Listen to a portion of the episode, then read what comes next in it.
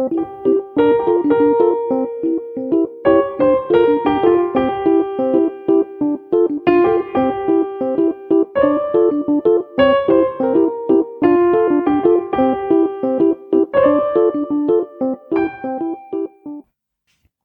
and welcome to Field Notes, a podcast about linguistic fieldwork. I'm Martha Tsutsui Billins, and today's episode is with N. Ha'alilio Solomon. Ha'alilio Solomon is an instructor at the University of Hawaii at Manoa at the Kawaihuelani Center for Hawaiian Language, where he is also a PhD candidate in the Department of Linguistics. He is also a translator for Olelo Hawaii with Awaiaulu and Ho'opulapula, and his studies involve language documentation and revitalization, as well as linguistic ideologies and attitudes surrounding Olelo Hawaii. He is the author of the forthcoming book chapter, Rescuing Maunalua, Shifting Nomenclatures and the Reconfiguration of Space in Hawaii Kai.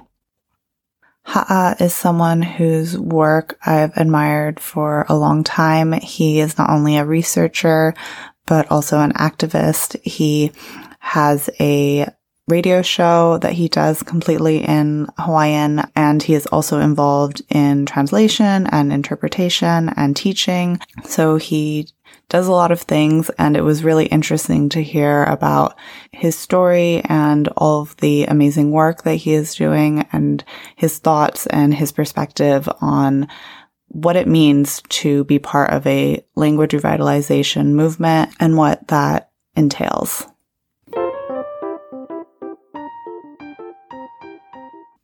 Hi, Ha. How are you? Aloha, Martha. Aloha. I'm doing well. Well, thanks for staying up late for field notes. I really appreciate you taking the time. Mahalo for having me. Yeah, mahalo. Um, so, to start, can you tell us about how you first got started in linguistics? Yeah, I really always, for as long as I can remember, I enjoyed languages. And then I, I discovered, probably around 12 years old, I had a knack for learning other languages. It was just sort of my other kids, some kids are good at math, some kids are good at sports. I was good at seeing the patterns in languages and also kind of mimicking sound. So I kind of played to my strengths, learned Spanish at a, probably be, probably by the time I was 13, I was um, speaking Spanish pretty well. And then I came to the university where I f- formally started learning Olelo Hawaii. And then I studied in Italy for a semester abroad, learned Italian. Wow. I started going to Tahiti. Um, I started going in 2009 and I've been at least once every year since. So I've been there several times. So I picked up French and Tahitian going down there. In 2014, when I entered into grad school as a as an unclassified graduate student, I took classes all over in all kinds of different departments Hawaiian studies, English, history, Hawaiian language. And then I had never taken a linguistics class besides the really entry level 100. I think it's 102 in our on our campus. But other than that, I'd never taken a linguistics class, and I don't really remember whose idea it was. But in 2016, when I finally applied to the linguistics master's program at UH, I got in and I've been there ever since. And now you're doing your PhD, right? Yeah, I finished my master's in 2018 and I went right into my uh, PhD. So I'm two years into that. I am technically ABD, but this whole COVID situation has kind of put things up in the air. But um, yeah, I'm halfway into my PhD program in the linguistics department at UH Manoa. Can you tell us more about your research? So you mentioned that you're ABD. So what is your dissertation? In in the US it's called a dissertation, right? Not a thesis. The master's programs do theses and then PhD program programs are usually called dissertations. Okay, so it's the opposite of the UK. So confusing. It's so confusing. yeah. So, so your ABD, all but dissertation. So, can you talk a little bit about what your current research is on and what you're writing your dissertation on? So, I'm writing my dissertation on the attitudes and ideologies that surround Hawaiian language. It's mostly because the Hawaiian language situation is um, pretty well known for being a successful model of revitalization.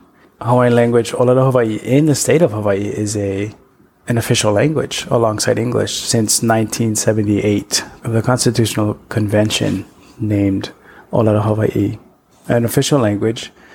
So we have the sort of policy backing it. We have a climbing number of majors that declare a Hawaiian language major every semester, um, every year. It's pretty steady, if not gradually climbing over the last 15, 20 years. So we have this sort of perceived economic value. Mm-hmm. And then there's a very strong Hawaiian identity tied to it.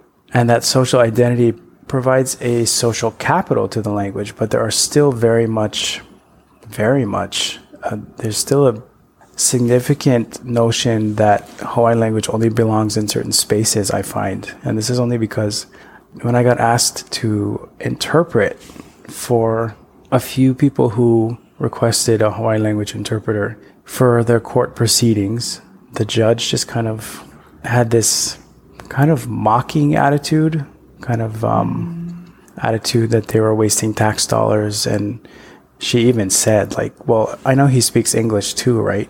Referring to the person I was interpreting for, who was essentially the defendant. The person I was interpreting for and I had just five or 10 minutes before witnessed a similar misdemeanor being heard in, in court that day in Tagalog, I believe it was. And nobody bats an eye when that happened. You know, it was just regular, normal business. And then it comes time for the Hawaiian language case to be heard, and it just was a, there was a tension. Mm-hmm. There was a certain tension that I wasn't even on trial, but I kind of almost felt like I felt heavily scrutinized as the interpreter, and I was thinking, sort of a double standard got me thinking, why, you know, these other languages in which court proceedings are interpreted aren't even the official language of where we live. Mm-hmm. And yet there's this attitude towards the official language, the co official language. That's one of the dimensions that I'm trying to uncover in my dissertation research. There's so many others. There are positive, lots and lots of positive ideologies and attitudes about surrounding Olelo Hawaii. Like I said earlier, it's there's a strong Hawaiian identity that really I think has guided the the success of the mm-hmm. the whole campaign, the whole grassroots movement. But then there are still these intricate, really nuanced, really complex ideologies that are that are pretty negative. Mm-hmm. like pushing against the right positive ideologies, and they're limiting the scope and the range across which Olelo Hawaii probably could be revitalized if it was if those attitudes weren't sort of standing in the way. Mm-hmm. Can we talk more about how language and identity are intertwined in Hawaii? Maybe you can speak about your own experience as a Hawaiian person. Sure. So I I have about 25 first cousins and then multiple second cousins and you know, pretty big family. I think I'm the only grandchild of my grandparents on my father's side, on my Hawaiian side, who learned Hawaiian to this to this level, to this extent. Mm-hmm. I used to get like my cousins would call me and my voicemail is in Olelo Hawaii says what you would expect it to say, leave a message after the beep. And they would say, like, oh, sorry, I don't know what you said, but call me back.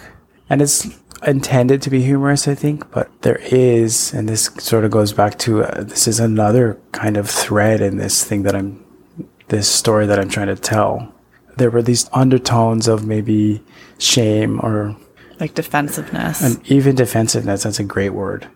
And so I think we we all know Hawaiians and local, non-Hawaiian locals alike, and people looking at the example of Hawaiian language revitalization as a movement know that there is a strong component. Identity plays a strong part in that, but we're still sort of navigating just how that kind of plays out in real life situations because I've also seen similar reactions on social media during mm. the Protect Mauna Kea Aole TMT movement, which garnered like global attention.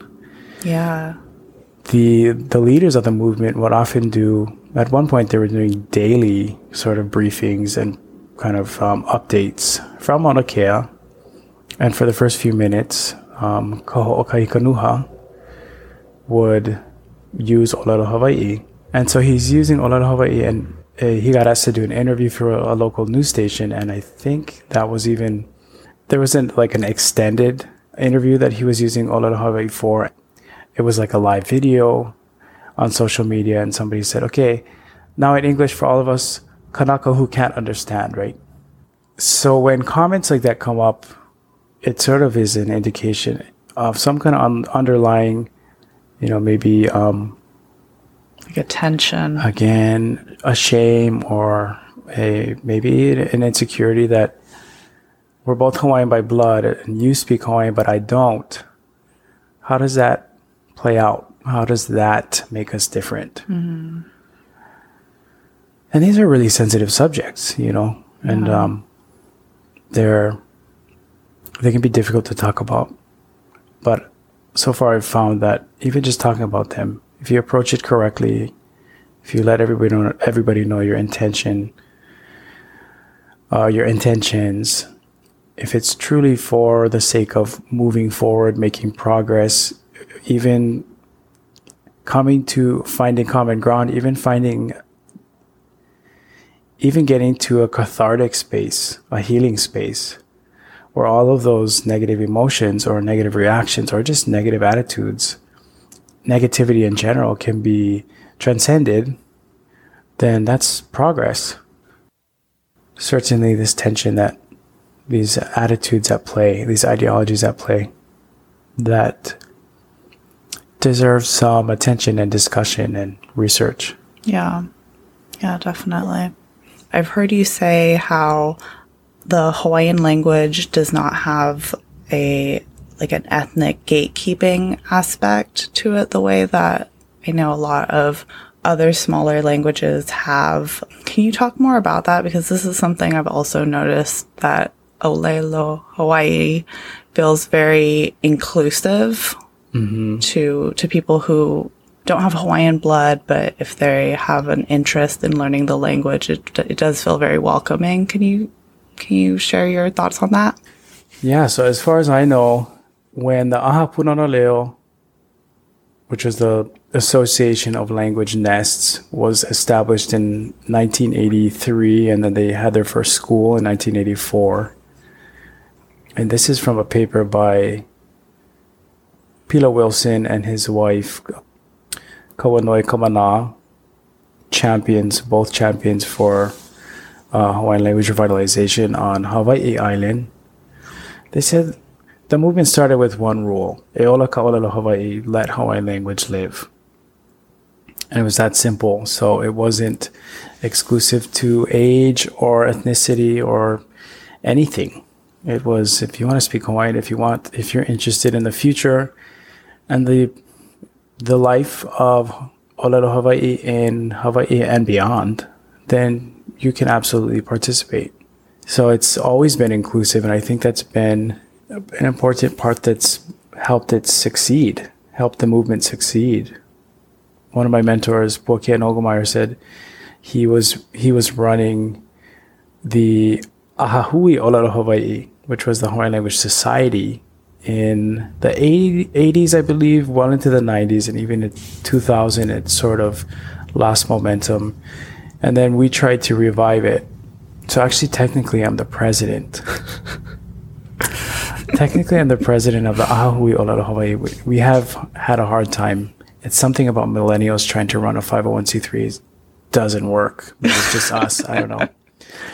But Puakea, my mentor, Puakea Nogelmeier, was running it very, very in its heyday. It was in the golden age of the Ahui. And so he certainly stepped up when we revived it in 2017, I think, and said, I'm here to advise and support in whatever way you need, but make sure you don't make this a race based thing. That'll be the quickest way to kill it is to make it exclusive. Uh, because so many people identify with Hawaii. So many, so many people love Hawaii. So many people love the culture and the just want to want a part of it and feel like they're contributing back to these islands in a meaningful way, which can sometimes be detrimental, but for the most part, it's very good. It's a very positive thing. And so learning Hawaiian language is one of those ways that they can feel like they're part of this bigger, you know, magic. So learning Hawaiian language has never been exclusive based on what I know. I think there might be some like small, smaller transmissions of knowledge in a very cultural sort of ceremonial setting where the where that might membership might be a little bit more Restricted. based on yeah restricted criteria and stuff like that but Yeah. Yeah, that's mm-hmm. cool. That's really cool. Can we talk about your work in language revitalization? yeah i've always kind of so i've taught hawaiian language now for over 10 years most of that time has been at the university i've also been a translator and i, mean, I just have a hard time because i feel like the th- i came into this scene i guess kind of unwittingly in 2005 when I f- first took my hawaiian language class 101 at uh and I feel like the so much of the groundwork had been laid before. So much of the progress and success had already been, you know, happened and had been celebrated. And I was just coming in sort of 30, 30 years in. so I don't know what, at what point I'm allowed to use that term and apply it to myself. I work with uh, Danny Yarbrough in our department as well, linguistics at UH. And she and I have we made videos about uh, using a mo'olelo or a traditional story in Hawaiian language that that's intended to actually be a teaching tool as well as a language acquisition kind of assessment tool instrument. I do a weekly Hawaiian language, Hawaiian music radio show on our college radio station called KTUH. My show is called Kipukaleo, and it's entirely in Olelo, Hawaii. I play really, really old, vintage vinyl Hawaiian music. So that's something that listeners can always uh, rely on being, being able to tune in from 3 to 6 on Sundays and hear Hawaiian music and hear Hawaiian language, the entire program. Sometimes I'll have interviews. And we'll link that in the show notes for sure. Thank you. Yeah. The, our college radio station, KTUH, has been amazing in, first of all, just being so open to multilingual programming, but also Hawaiian language programming. They've, they've always made sure that a Hawaiian language, Hawaiian music show has been a sort of a prime slot of the week and facilitated that programming. But I don't know, it's kind of a funny do you ever feel like what is revitalization? So at what point are you able to call yourself one? Do you feel like do you think of yourself as an activist for the language or is that also like kind of too strong of, of a word? Absolutely. That's a word I'm comfortable applying to myself, a language activist. I think because for the case of Olelo Hawaii, we have such, we're blessed. Mm-hmm. And so, I'm so grateful that we have the documentation, oral and textual, that we do have for Hawaiian language. And if you're an activist like me for the language, or if you're an academic, or if you're just, you know, a language nerd, a really language enthusiast, then you can go and play in these archives all day. And they're open source and they're free and they're right there at our fingertips. And I have to remind myself like there are so many other revitalization programs that don't have that same documentation, that same extent of documentation. Yeah. I mean, most don't, right? Like most languages don't have a good documentation or a good corpus besides, you know, maybe some scant dictionary hmm. or something that some missionary made. It's the case for most, it's the case for the language I work with. Mm-hmm. There's just not a lot of documentation. Can you talk more about that, about the corpus? Yeah. So the textual corpus is mainly, I guess the core of it is comprised of Hawaiian language newspapers that began being published in 1834 and run well into the 1970s. Oh, I should know this date, but might even be 1980s. But of course, the more time passed, the more language shift happened, the more bilingual the newspapers became, and then the more Hawaiian language faded out of them.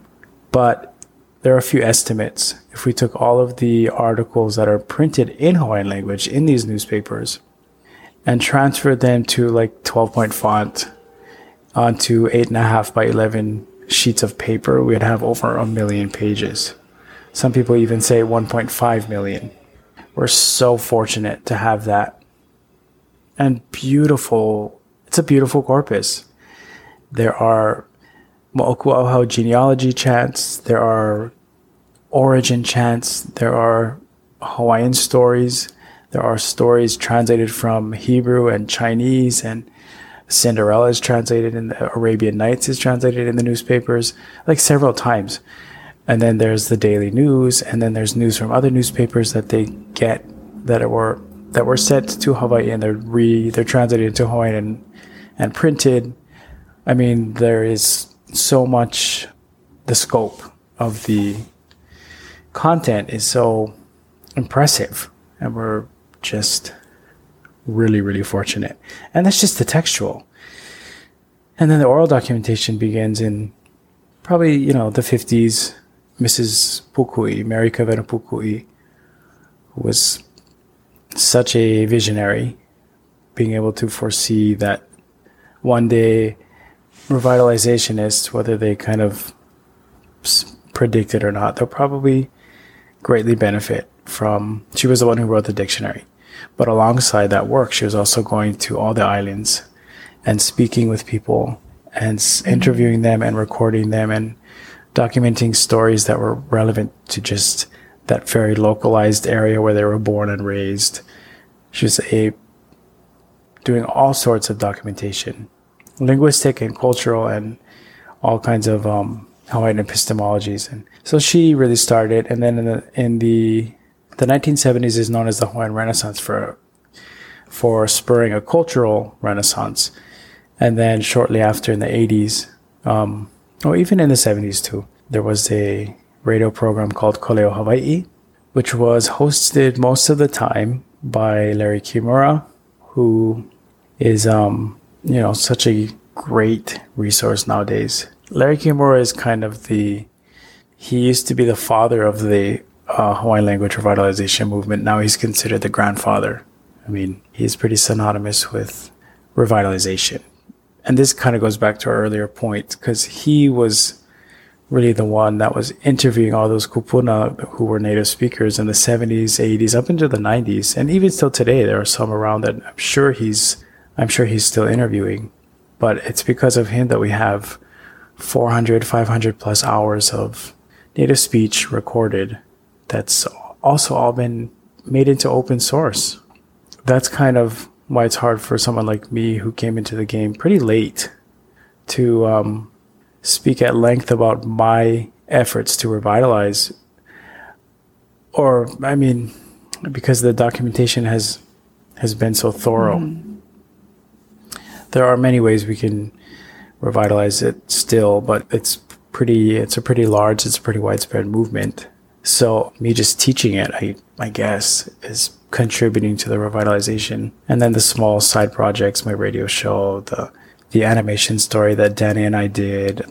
There's a monthly newsletter that she and I also did 12 issues of kind of what were they they wanted bite-sized language lessons that you can cut out from the newsletter and stick it on your refrigerator. So we did that in your interpretation. Yeah, I'm also an interpreter and, tra- and a translator, which is a totally different kind of political game, too. It's a very valid question to ask. If you're translating, isn't that eventually going to de incentivize people from learning the language because they can just access all of that beaut- those beautiful stories, those materials, those deeds, those house titles, those, you know, whatever document, whatever is being translated into English most of the time, at least for the nonprofit that I work for. What if sort of if you're leaving no stone un- unturned in 50 years, there's going to be so much bilingual material. Some things should stay in just in Hawaiian because it's so much more beautiful and it also keeps this sort of incentive for people to learn Hawaiian. If you want to read the Hi'iaka Pele story, you should read it in Hawaiian. So that's a double edged sword that I wasn't sure I realized when I accepted this position as translator. It's interesting. That's such an interesting perspective. I, I'd never thought of it like that, that by translating, because I mean, I think of translating as, oh, we're increasing mm-hmm. accessibility. Like you're making it accessible in both languages, and that's a good thing. And also getting like the Hawaiian version out there simultaneously. But, but yeah, this idea that if people can get it in English, why would they bother trying to read it in Hawaiian is wow, that's that's a really interesting yeah idea. I had never really thought of it that way either until yeah, it's it makes total sense. Another one of my Kumu mentors is Kahikina de Silva, and she said, I'm not against translation, but it should just be translation is only temporary. It's like a an aid that we can use for now but as soon as we revitalize and reclaim and restore our language across its fullest range of function functions, as soon as we have our you know sovereignty back, as soon as we have a critical mass that speaks it with a certain level of fluency, we will no longer need that. And that really isn't that the ultimate goal. And I just was like, okay, jaw off the floor. That's exactly right. And it was exactly what I needed to hear at the time. This is probably about three years ago now because my career was literally going in this direction of translation, which is not a bad thing, but that totally pulled me back towards the revitalization trajectory of it that I didn't even realize I had kind of veered off course.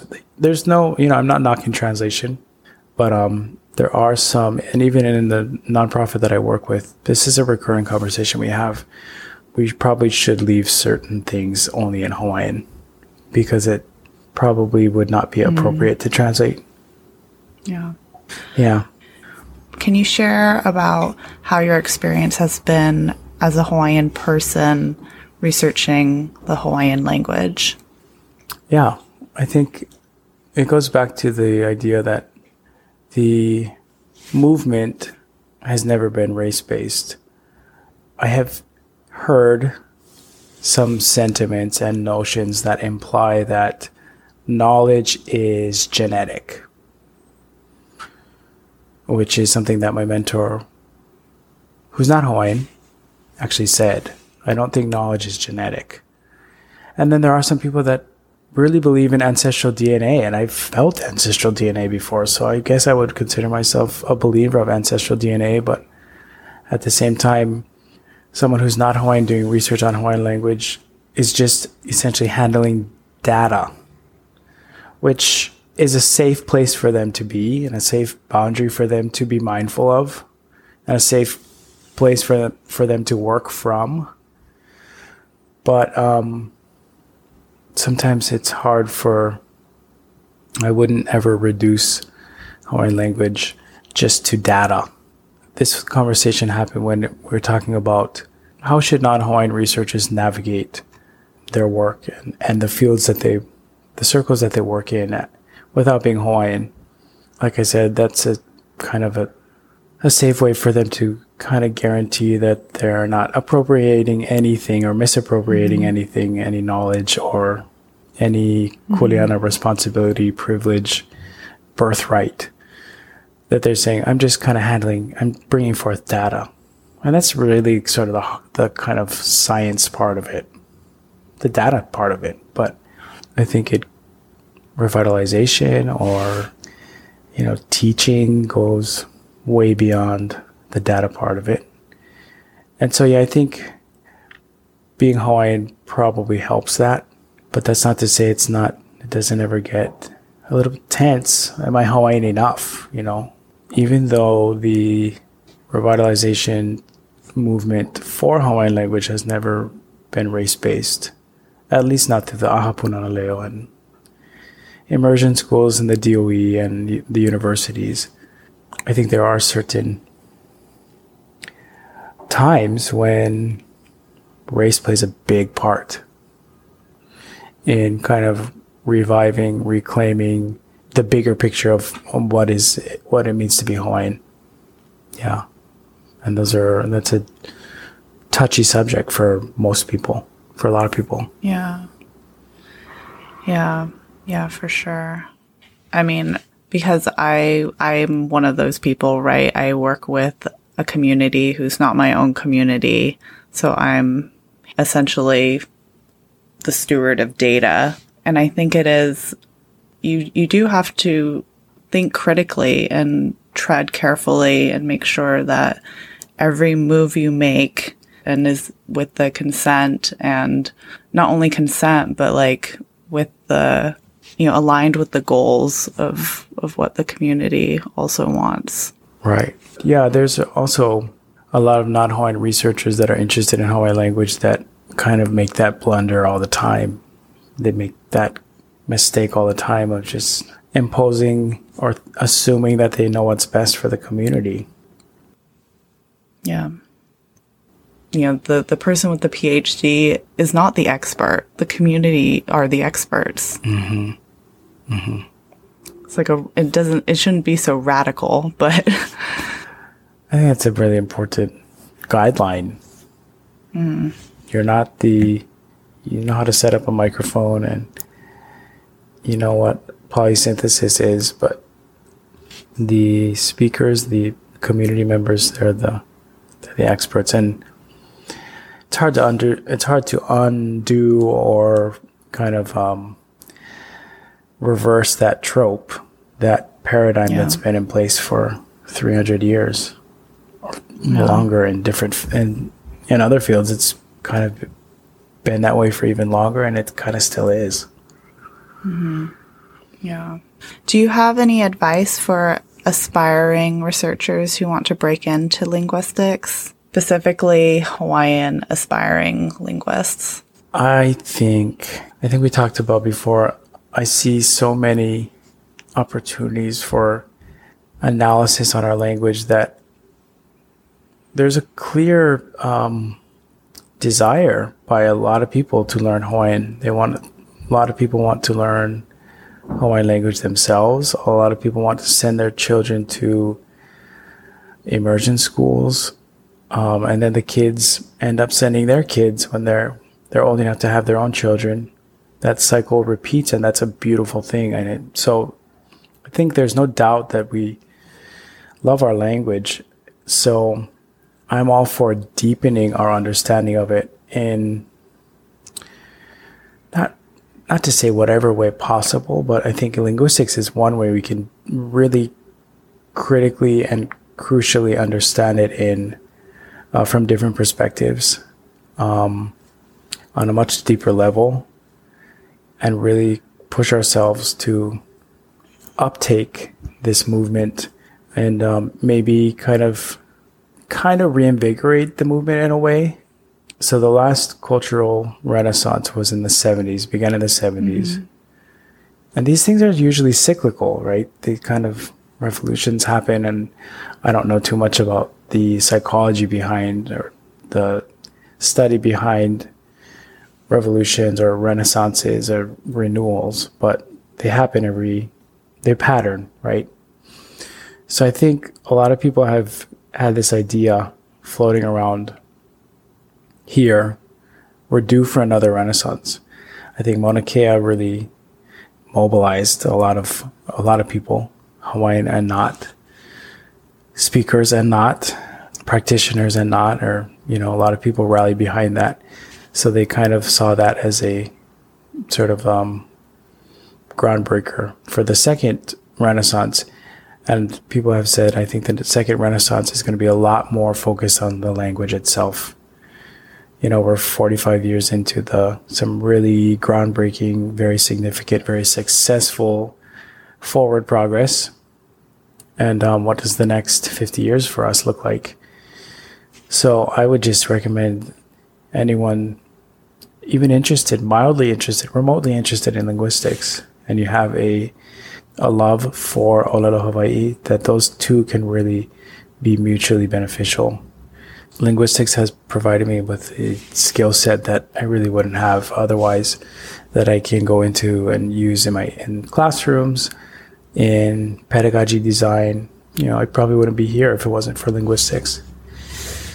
So I think it's an awesome field, and we were talking about earlier how it's taken a turn. It took a turn a long time ago to really prioritize the community itself. It's beyond even just community oriented. It's like community member lead it, right? So it's a great time to uh, for both disciplines, I think. Yeah, yeah, that's so cool. Well, thank you, Ha'a. This was so nice. Can you tell us where our listeners can learn more about your work and find things that you're doing online? Yeah, I have a website that I'll give you, and if you don't mind linking it in to this podcast, I will, yeah. Also, the sure. my radio show, and also all of those lessons that we. Um, well, I think my website should if it's updated, and if it's not, I will update it. We'll take you to all those things we talked about the lessons, the animated story. So that's my website. And um, thank you for including it. Yeah, definitely. Yeah, thank you so much. Mahalo iā ʻoe, Martha. Thank you for having me. You've been listening to Field Notes, a podcast about linguistic fieldwork. This podcast is hosted and produced by Martha Tsutsui Billins, with production help from Laura Tsutsui. Our music is by Lobo Loco, and our logo is by Eville Designs. If you have a question or fieldwork experience to share, you can email us at fieldnotespod at gmail.com. You can also follow us on Twitter and Instagram at Ling Field Notes. If you've enjoyed this episode, please leave us an Apple Podcast review. Thanks for listening. thank you.